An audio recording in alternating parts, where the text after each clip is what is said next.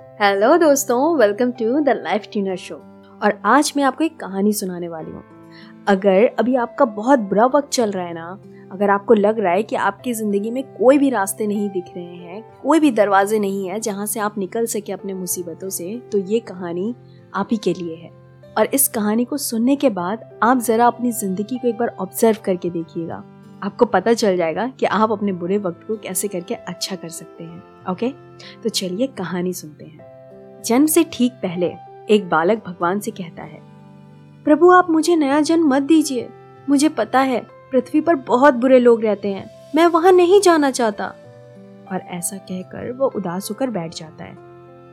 भगवान स्नेह पूर्वक उसके सिर पर हाथ फेरते हैं और सृष्टि के नियमानुसार उसे जन्म लेने की महत्वता समझाते हैं। बालक कुछ देर तक जिद करता है, पर भगवान के बहुत मनाने पर वो नया जन्म लेने को तैयार हो जाता है।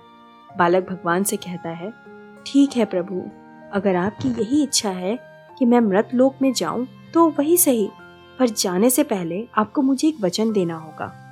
भगवान बोलते हैं, बोलो पुत्र, तुम क्या चाहते हो?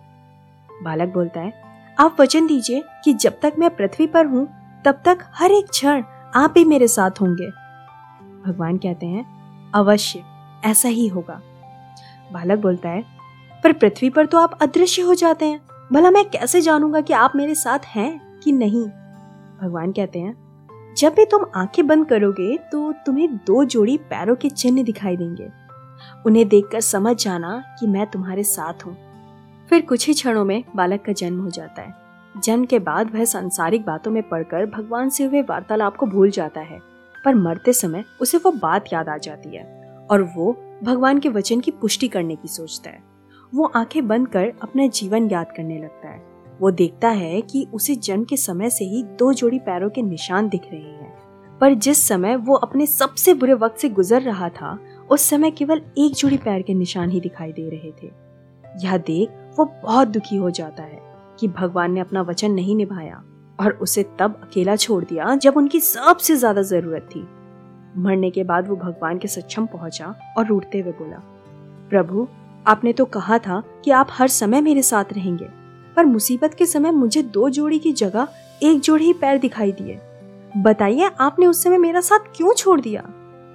भगवान मुस्कुराए और बोले, पुत्र, जब तुम घोर विपत्ति से गुजर रहे थे, तब मेरा हृदय द्रवित हो उठा।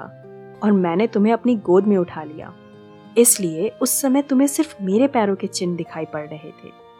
और तुम मेरी गोद में थे, इसलिए तुम्हें अपने पैरों के चिन्ह दिखाई नहीं दिए। दोस्तों, बहुत बार हमारे जीवन में बुरा वक्त आता है। कई बार लगता है कि हमारे साथ बहुत बुरा होने वाला है।